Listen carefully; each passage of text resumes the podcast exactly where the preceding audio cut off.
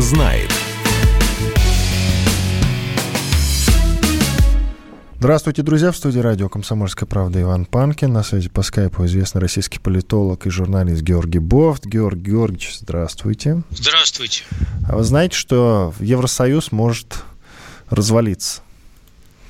Э, Все может развалиться. Все может развалиться, действительно. Даже Рим, Римская империя развалилась. Джузеппе Конти, это премьер-министр Италии, усомнился в способности Евросоюза вообще пережить коронавирус. Об этом сообщили журналисты BBC News со ссылкой на него самого, то есть на Джузеппе Конта. Глава правительства страны заявил, что ЕС вообще может провалиться как проект, к развалу соглашения может привести кризисная ситуация, которая складывается в мире из-за распространения понятно чего, коронавирусной инфекции. К тому же сейчас, на сегодняшний день, в Евросоюзе ведутся конфликты по множеству вопросов, включая финансовые. Итак, Георг Георгиевич, э, ваш прогноз, переживет Евросоюз коронавирусную, коронавирусную историю или нет? В этом году не развалится, переживет. Джузеппе Конте надо поделить немножко на 5 или на 10. Дело в том, что Италия сейчас э, является главным э, лоббистом создания единого фонда помощи странам, пострадавшим от коронавируса. Италия едва ли не самая закредитованная в Евросоюзе страна. Ее внешний долг превышает размеры ВВП страны годовые, поэтому она крайне заинтересована в том, чтобы такой фонд был создан, чтобы были выпущены единые общеевропейские облигации, с помощью которых в том числе финансировалась бы итальянская экономика. А, например, Германия и Франция, они не в восторге от этой идеи, поскольку у них положение гораздо крепче.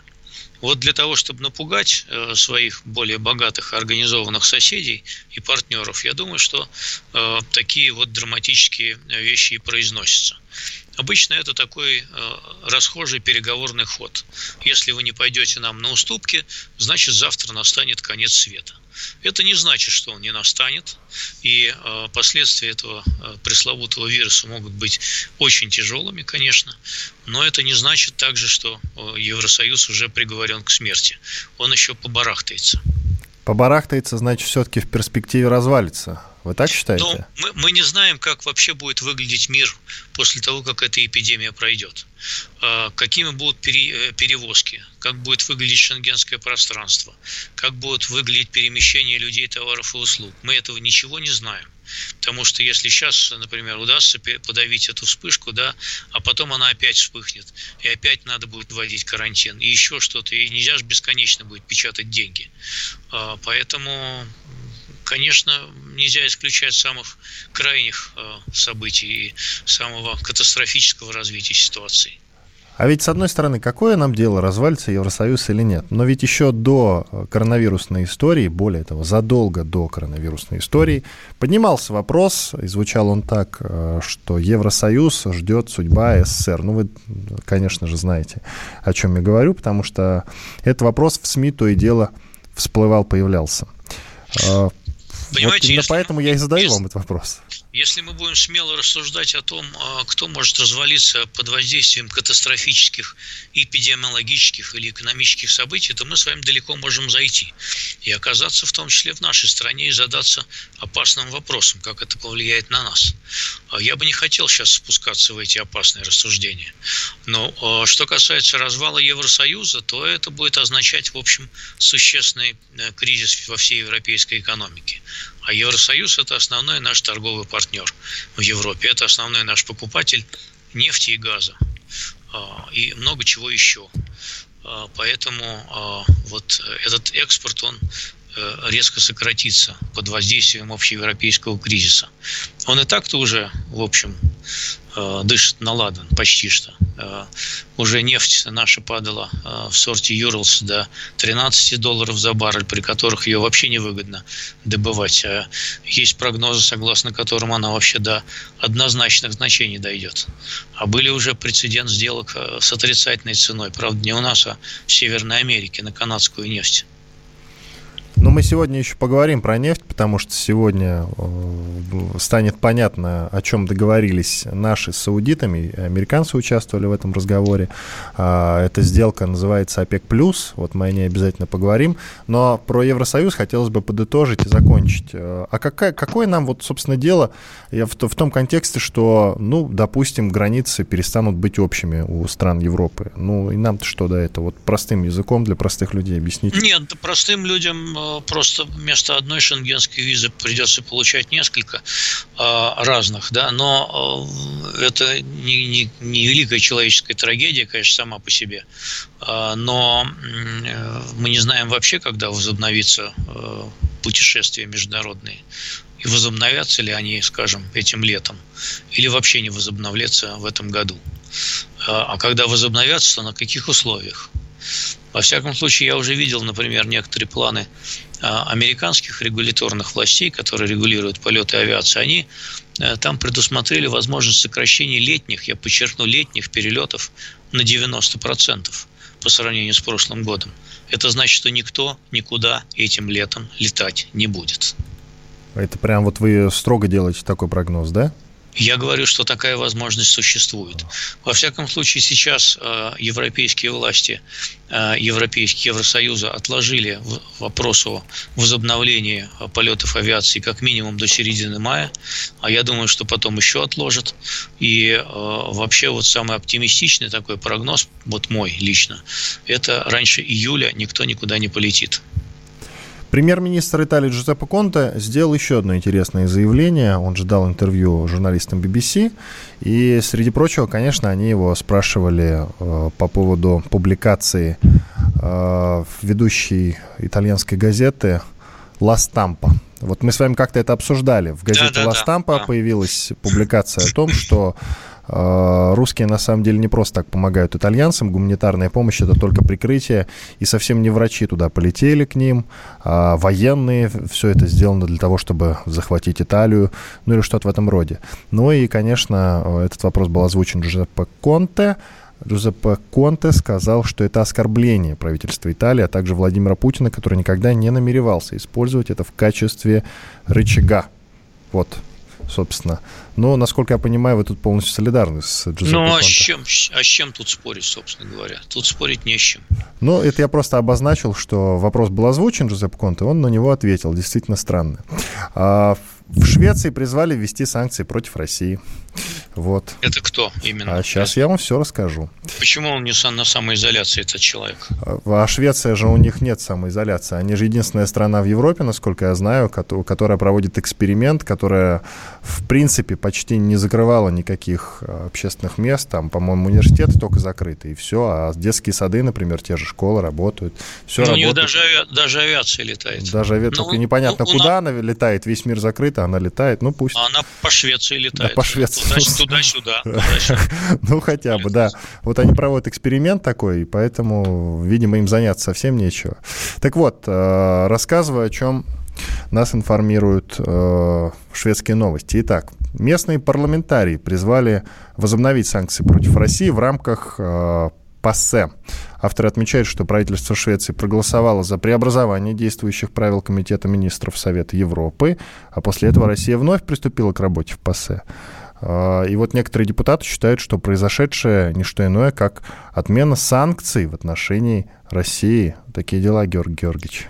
Ну, мне вообще смешно сейчас слышать вот э, такие высказывания, которые как из потусторонней повестки какой-то, э, когда сейчас э, мир стоит перед э, величайшей угрозой, можно сказать, после Второй мировой войны, уже сейчас можно сказать точно, какие-то идиоты начинают обсуждать какие-то вещи, которые вообще просто, ну, ни к селу, ни к городу. Ну, господи, ну, повремените вы с этими санкциями. Хотя бы, да, я не знаю, пока все это пройдет. Потом вы опять возьмете свою старую свиристель и начнете начнете, значит, э, свистеть ту же самую дуду, которую вы дудели э, еще там 3-4 месяца назад. Но сейчас-то чего? Все равно вас никто не слышит, потому что это э, как вести с Марса понимаете?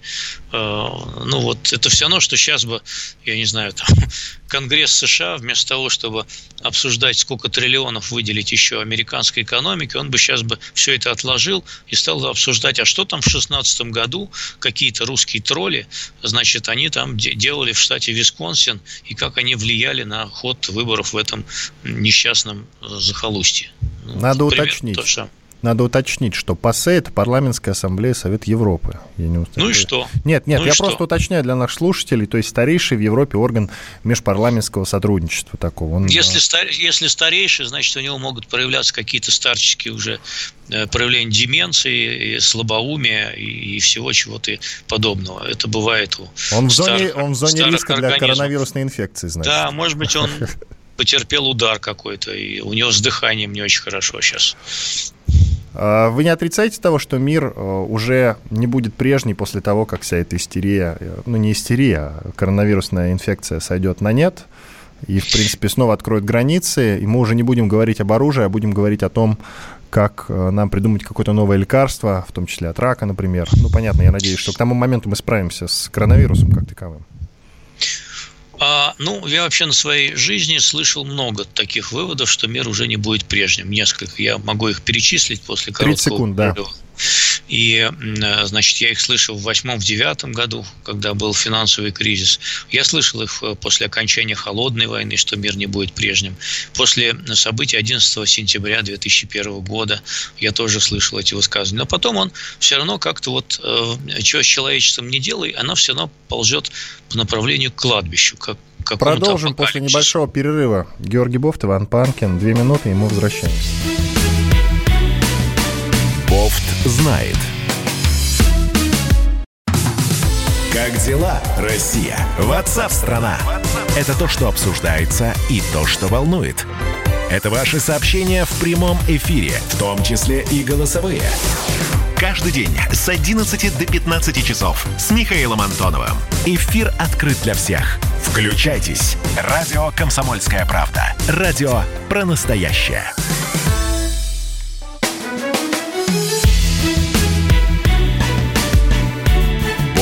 Знает.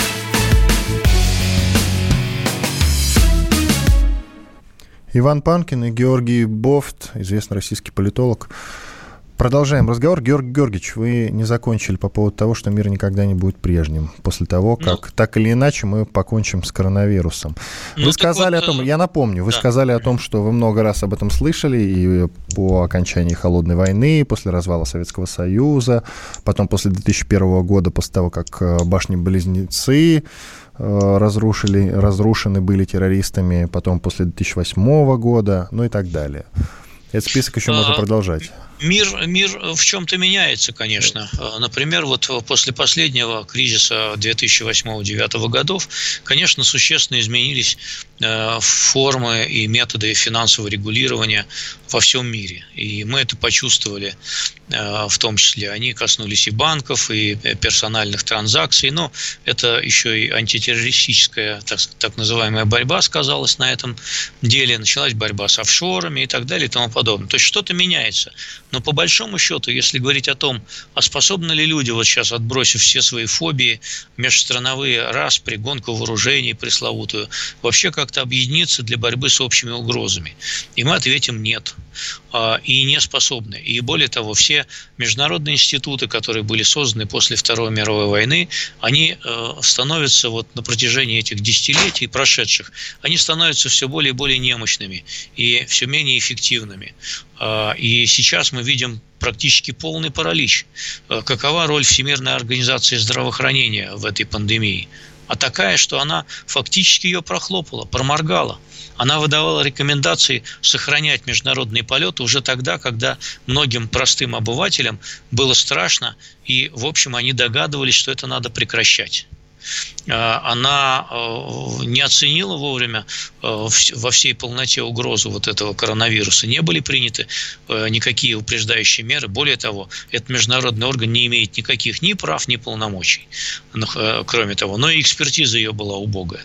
Вот. А что касается, так сказать, того же Евросоюза, о котором мы говорили, но сейчас он, в общем, как бы пробуксовывает с тем, чтобы принять какие-то общие согласованные меры, хотя я думаю, что в конце концов они сдадутся и вы, создадут какой-то фонд, который будет аналогом плана Маршала, тот был, правда, американский послевоенный, для того, чтобы спасать всю свою европейскую экономику.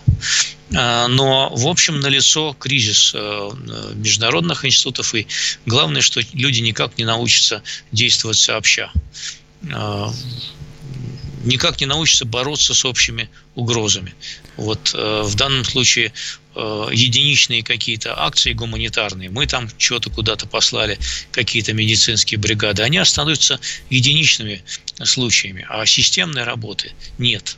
И я не вижу, чтобы она возобновилась. Опять все придет на круги своя. Начнут триндеть про э, русскую угрозу, что мы хотим захватить Прибалтику, там, э, Восточную Европу, Украину и, и так далее и тому подобное. И все это возобновится. И санкции против нас никто не отменит. Скажут, что так и надо. А, кстати, в Швеции тоже говорили, что мы можем их захватить. Даже специальные буклетики выпускали, как действовать в случае агрессии России. Вот так вот. Ну вот сейчас, сейчас же удобный случай, на самом деле. Сейчас э, посадить э, наших танкистов на танки и под, отправиться захватывать Таллин, Ригу, там, Вильнюс. Э, так Ластампа об этом и написала, что мы под видом гуманитарки их да, захватываем конечно, Италию. Конечно. Ри, в Рим вести Мы пошли танки, дальше, Георгий Георгиевич. Да. Мы пошли дальше. Ну, почему-то, почему-то нет этого. Почему-то нам не хочется никого захватывать. Удивительное дело. Никто не может в это поверить. Вы вот сказали, что люди никак не научатся действовать сообща. Вот э, в Чехии, в Праге конкретно, в столице научились действовать сообща, и сообща пришли к выводу, что нужно снести памятник э, советскому маршалу Ивану Коневу, одному из освободителей этого города в 1945 году. Причем за сохранение монумента высказывались очень многие, от простых граждан до президента страны Милоша Земана. Но по закону местные власти здесь обладают большей свободой. Вот и так называемая сносная инициатива формально исходит от руководства района, Район называется Прага-6, где находился памятник. Ну, решили снести такие дела. Что скажете? Вот если бы там была принята такая поправка Конституции, как у нас, которая бы ликвидировала самостоятельность местного самоуправления, то этого бы не было. А, и там бы, если бы это все подчинялось президенту, но, правда, Чехия – это парламентская республика, то памятник бы тоже устоял. Но это из серии, если бы у бабушки были яйца, то она была бы дедушкой.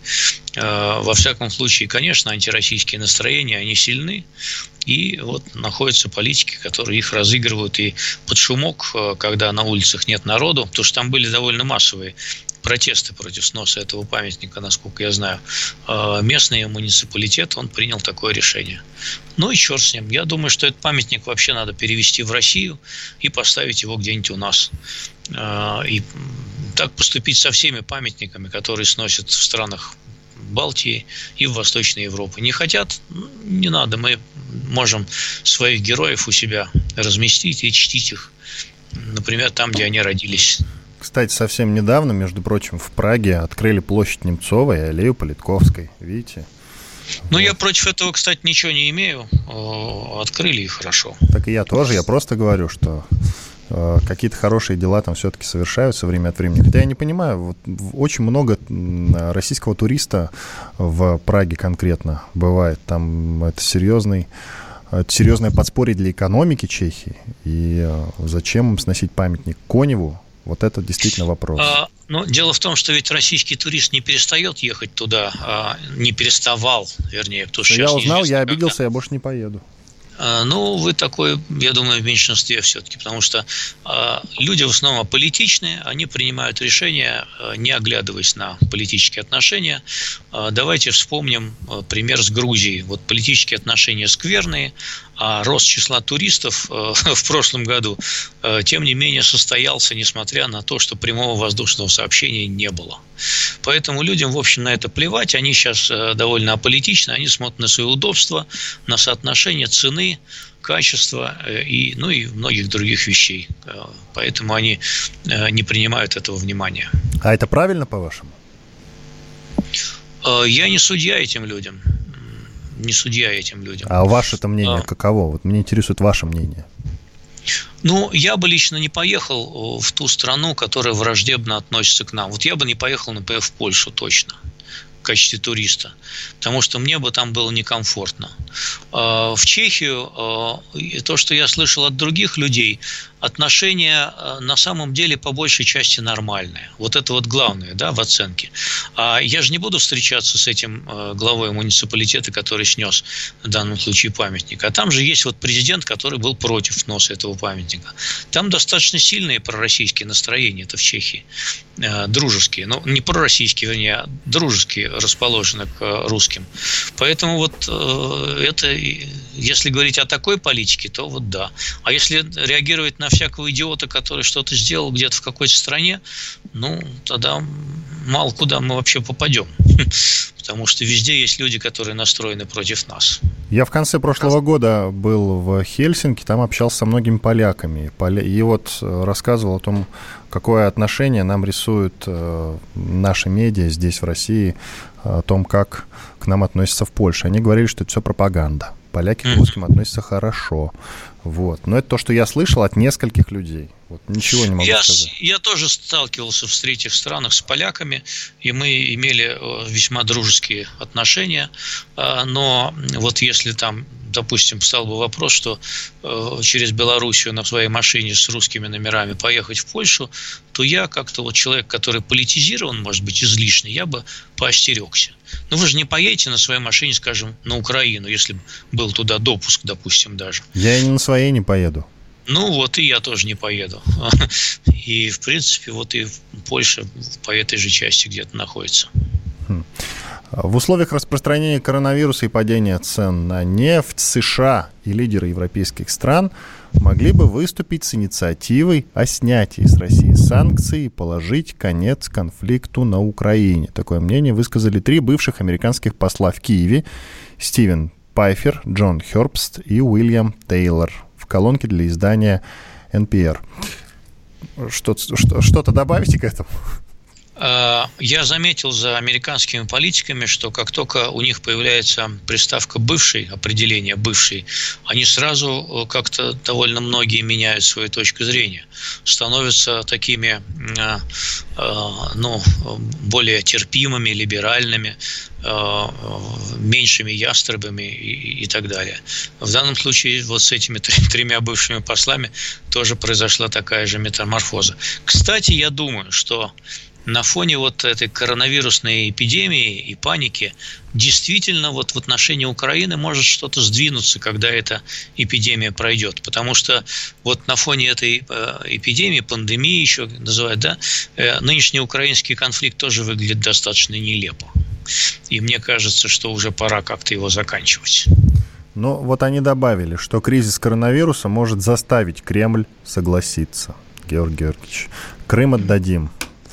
А, только вот чтобы санкции сня сняли. А сколько уже? Шесть лет не, отда... Я э, не отдаем? выступая на какой-то международной конференции еще где-то то ли в 2014, то ли в 2015 году, сказал, что я вижу только одно условие, при котором Крым может вернуться обратно на Украину. Я, э, если представить себе, что Россия вдруг развалится под воздействием каких-то катастрофических внутренних событий, то в этом случае, э, как там, скажем, в 17-18 годах прошлого века отваливались части Российской империи от нас. Э, так вот в этих условиях э, может такое произойти. Понятно. Для этого, конечно, Прервемся нужно, на пару минут, Георгий Георгиевич. Нужно, Иван чтобы Панкин, это случилось, а этого пока не предвидится. Через 4 минуты продолжим. Бофт знает. Рубль падает. Цены растут. Нефть дешевеет. Бензин дорожает. Кажется, что наступает нелегкое время. Но так ли все плохо? Мы не паникуем. Потому что у нас есть экономисты Михаил Делягин и Никита Кричевский. По будням в 5 вечера они разбираются в мировых трендах и строят прогнозы. «Час экономики» на радио «Комсомольская правда». Для тех, кто живет настоящим и смотрит в будущее.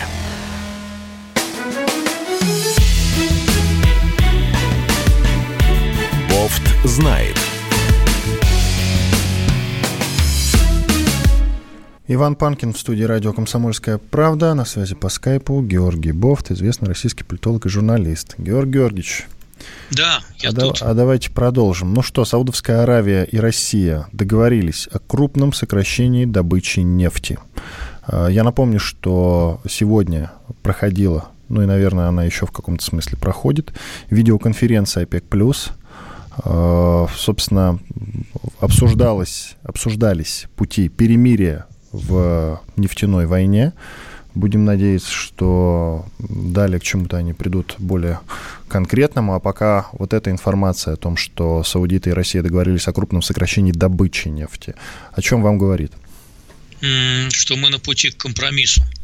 Я надеюсь, что он состоится, потому что э, низкие цены на нефть не нужны никому, и я думаю, что сейчас обе стороны страшно жалеют, что они ввязались в ценовую войну в начале марта. И мы сделали ошибку, когда вышли из сделки с э, ОПЕК, и саудиты сделали э, ошибку, когда начали заливать рынок нефтью. В результате произошло неконтролируемое обрушение цен, вот. А, а главная цель, которая ставилась нами, э, якобы, выбить с рынка американские сланцевые э, компании, она не достигнута, и достигнута, я вам больше скажу, быть не может. А, в общем, вот это был изначально ошибочный посыл. Я надеюсь, что те, кто советовал Владимиру Владимировичу Путину принять такое решение, э, получат по заднице нагоняй. Но с чего взяли-то? Так или иначе, все-таки договор-то идет какой-то, поэтому. А, понимаете, неизвестно. я озвучу некоторые цифры. Давайте. А, тогда речь шла о сокращении с нашей стороны а, максимум на 300-500 тысяч э, баррелей в сутки. Сейчас саудиты выдвинули ультиматум о сокращении нами полутора миллионов баррелей в сутки, то есть в три раза больше. Вот и весь расклад. Но э, вопрос теперь в том, надо будет посмотреть на конечные цифры. Сейчас на рынке, по разным оценкам, лишних в день качается от 15 до 20 миллионов баррелей. Значит, нужно сокращать э, мы озвучивали цену 10 бар, миллионов баррелей. Э, если мировая экономика срочно не стартанет, этого будет мало.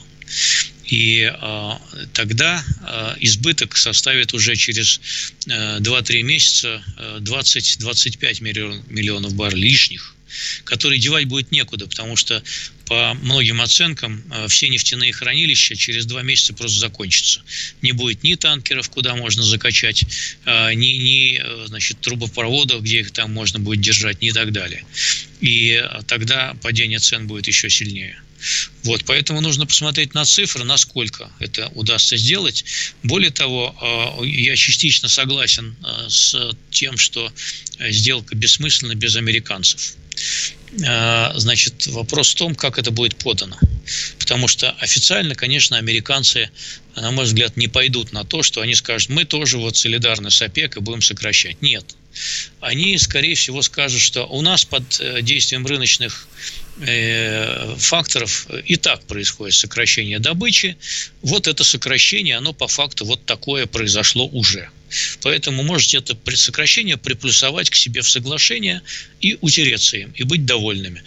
Вот. Э, на самом деле будет заседание э, так называемой Техасской железнодорожной комиссии 14 апреля. Причем тут железные дороги. При том, что именно этот орган регулирует э, объемы добычи сырья. Так получилось исторически. И вот он может, в принципе, договориться с американскими нефтяниками самого большого нефтедобывающего штата Техас, чтобы они действительно сократили добычу нефти, э, исходя из того, что э, все-таки нефтяные компании, как и наши и саудовские, вообще все по всему миру, они испытывают огромные трудности в связи с тем, что не очень низкие цены на нефть. Вот, поэтому окончательно вот это станет ясно 14 апреля. Я думаю, что американцы э, пойдут по факту на некоторые сокращения, потому что им тоже некуда девать нефть. Э, но будет ли это сокращение достаточным для того, чтобы сбалансировать цены, у меня большой вопрос. 10 миллионов баррелей сократить может оказаться недостаточно, потому что сейчас лишних 15 минимум. Э, хорошо, но еще немножко про США и даже не знаю, как обозначить эту новость. Дело в том, что Трамп заявил о праве США на использование ресурсов Луны. Вы тут про нефть рассказываете, понимаете? А они вон... Указ о коммерческом, внимание. Указ о коммерческом освоении лунных ресурсов э, подписал Дональд Трамп. А в документе отмечается, что США должны иметь право, я цитирую, вести коммерческое исследование, добычу и использование ресурсов в космическом пространстве. Подчеркивается, что Вашингтон не считает космос всеобщим достоянием и планирует стимулировать международную поддержку добычи и использования ресурсов в космосе со стороны государственных и частных действующих лиц. Вот так. А я не, не уверен, что это нарушает какие-либо международные конвенции, которые касаются Луны. А, в данном случае мы тоже можем издать такое же распоряжение и тоже начать коммерческое освоение Луны и предоставить э, Норникелю Потанина значит, право э, копать там редкоземельные какие-нибудь металлы. Э, никто нам это не препятствует это делать. Вот и все. Речь же идет о частном освоении. Но это все равно, что сейчас бы Америка, например, издала указ о том, что частные компании могут значит, пойти в Антарктиде что-то начать исследовать. Антарктида это э, ну, так очень условно, конечно, и упрощенно говоря, это ничейная земля. Там, э, в общем, есть какие-то базы, да, там научные, но, в принципе, э, все туда могут путешествовать. Вот. И очень много не урегулировано. Я думаю, что, в принципе, уже пора к человечеству. Это как раз вот к тому, о чем мы в самом начале говорили. Пора человечеству договариваться о том, как вот совместными какими-то правила определить, совместно использовать ресурсы Луны. Там много чего можно накопать, гелий, например, добывать и так далее. Вот, поэтому, может быть, вот это решение Трампа, оно подтолкнет к разработке таких общих правил игры. Потому что, ну, понятное дело, что вторые будут китайцы. Вот, и мы тоже не останемся в стороне и тоже издадим какой-нибудь эдикт. Вот, э, но надо будет подтянуть, конечно, космическую технику на достаточно высокий уровень. Она у нас пока сейчас отстает. Я, правда, не знаю, как можно рассуждать о добыче чего бы то ни было на Луне, с учетом того, что ничего до Луны, я имею в виду живой человек уже как полвека не может до Луны долететь и там высадиться и что-то делать. Э, Причем можно авто, американец... автоматами, нет, автоматами можно это все делать. Э, послал автомат, он что-то там набурил, привез сюда и сдал в утиль. Э, так что это можно делать. В принципе, Но вы же понимаете, что закон-то не об этом подписан, потому что автоматы, они вроде как летали, и грунт добывали и так далее. Закон не, зап... закон не запрещен, не устанавливает монополию Америки на э, э, значит, разработку лунных ресурсов. Он не запрещает другим странам это делать. Он просто предоставляет право американским частным компаниям э, этим заниматься. Вот и все. Он не ущемляет ничьих других прав. Вот, пожалуйста, заявляйте такие же права в отношении Луны, потом будем разговаривать. Вот это приглашение к такому разговору, это так можно воспринимать на самом деле. Я не знаю, мы, как мы, человечество не может э, договориться по освоению Арктики никак, никакому консенсусу Кстати, не придем. Да. С учетом того, что эта дискуссия появилась буквально, вот я не знаю, ей год, наверное. Там уже претензии России по этому поводу и на ее исконные законные территории предъявляют американцы, где американцы и где Арктика. Великобритания, где Великобритания, где Арктика. Так вот, и они э, какие-то претензии предъявляют, говорят, что ну Россия... Ну как, это... американцы, американцы это э, проданная им Аляска, вот там и Арктика. Ну, а вы же понимаете, что не об Аляске идет как бы речь. Но шельф-то можно разговаривать. Опять же, это все вопросы дискуссии и договоренности. Э, есть спор, и нет его разрешения. Мы заявили свои права, Канада заявила свои права, вот, э, и другие э, приарктические страны тоже заявили свои права. Вот надо всем садиться и договариваться. Как это будет происходить, пока трудно себе представить. Ни о чем договориться люди не могут пока что. Или не хотят. Но это уже другой вопрос. И то, и другое. А, в полиции дали право штрафовать нарушителей самоизоляции в Москве. Уже первые случаи пошли. Причем, насколько я понимаю, там нехилые штрафы появились. Несколько тысяч э, рублей. Понятно, что Собянин подписал накануне закон о том, что можно. Но вот вопрос, а нужно ли? Ну вот оштрафовали женщину, которая гуляла с ребенком на детской площадке, э, якобы далеко от дома. Э, с учетом того, что идет и грядет глобальная безработица, кому и зачем это нужно. Ну, правильно ли это? Ну, Вы еще понимаете? несколько человек. Ну, я понимаете? вам скажу, я, я вижу из окна этих людей, я да. напоминаю, что я живу рядом с редакцией, э, но действительно люди повалили на улицу, им надоело сидеть дома. Мы это все понимаем. Э, с другой стороны, мой вопрос остается в силе. Э, какая логика в том, чтобы штрафовать людей, причем сумма штрафа не маленькая, если в стране и в мире глобальный экономический кризис? Минута, Георгий Георгиевич. Мы сталкиваемся с кризисом, где власти принимают те или иные законы. В кризисных условиях, мне кажется, что надо выполнять законы, которые приняты, а потом уже обсуждать о том, а, правомерно ли были власти в принятии этих решений. Если мы будем исходить из того, что э, законы выполнять не надо, тогда мы ни с какого кризиса не выберемся. Э, власти приняли сейчас такое решение, я не считаю его мудрым, но у нас все-таки эпидемия, и нужно соблюдать какой-то карантин. Если это окажет э, устрашающее действие на тех, кто может посидеть дома, но тем не менее не хочет, то, в общем, штрафы я бы поддержал. Ну что ж, хорошо.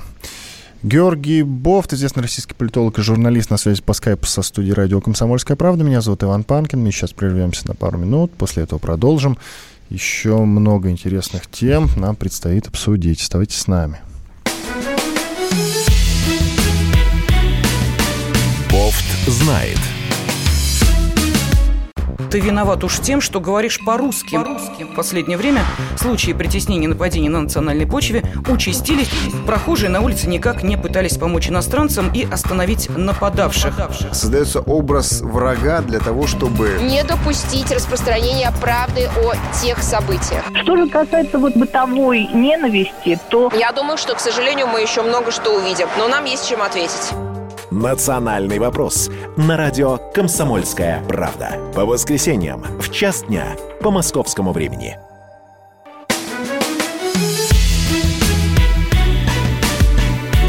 Бофт знает. Иван Панкин в студии радио «Комсомольская правда», Георгий Бофт, ведущий российский политолог и журналист, на связи со студией по скайпу. Георгий Георгиевич, давайте продолжим. А, смотрите, сейчас все массово ушли на удаленку, так называемую, и учатся даже по удаленке. Вот мне интересно, вы же наблюдаете за всем этим. А насколько эффективна вообще эта, вот эта система, переход на удаленку, в том числе обучение меня особенно интересует, насколько он эффективен? Что можете сказать? Я от разных родителей слышу а, разные вещи. Одни говорят, что никогда еще столько много не было заданий, и а, дети зашиваются и так далее. И, в общем, в принципе, это хорошо. Я считаю, что дети должны напряженно учиться и должны именно зашиваться. А, вот, а не слоняться по пустой квартире или там перенаселенной квартире и бить баклуши. Вот. И, а есть те, которые говорят, что не хотят учиться. Э, это зависит от отношения к учебе. Конечно, у нас не принято так относиться к учебе, что э, ты берешь столько знаний, сколько хочешь, а, а если ты не берешь эти знания, то это твои проблемы и, в принципе, не проблема учителя. А, у нас э, вот не такое отношение, к сожалению. У нас э, считается, что надо заставить учиться.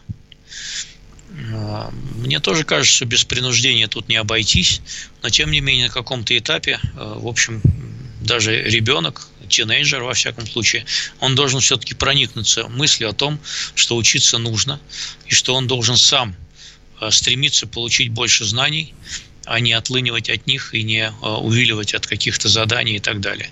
Вот э, это вопросы воспитания на самом деле. Дистанционное обучение может быть эффективным.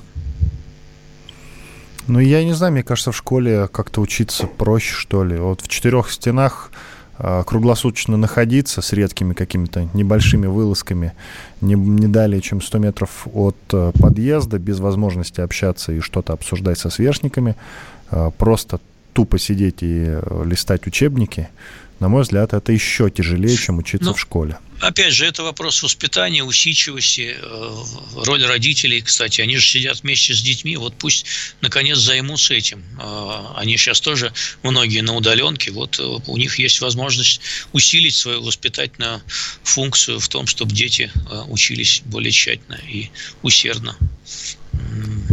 Ну, что делать? Вот такая ситуация. Ну, вот она такая. Как бы приходится с этим жить. Я думаю, что, кстати, после э, вот этой эпидемии, если она когда-нибудь закончится, я уж теперь не знаю когда, э, на самом деле многие, кто ушел на, удален, на удаленку, там останутся. И, в общем, надо будет пересмотреть надобность во всех этих огромных офисах, где сидят клерки, только для того, чтобы услаждать взгляд начальства, чтобы оно вышло из своего кабинета с сортиром, оглядело бы этот простор, увидела, ох ты, ё-моё, сколько же у меня подчиненных, ты какой же я крутой. А так он выйдет, а нет никого и он тогда не чувствует себя достаточно крутым. А надобность их присутствия там именно в этом месте всем скопом, без личного пространства, э, в огромном офисе, с которым надо платить огромную арендную плату, она вовсе не очевидна на самом деле. Она не очевидна, ну, но это серьезный удар по экономике, если аренды не будет. Вы же понимаете, это прекрасно. А, это переориентация экономики. А может быть, нам не нужно столько больших торговых центров.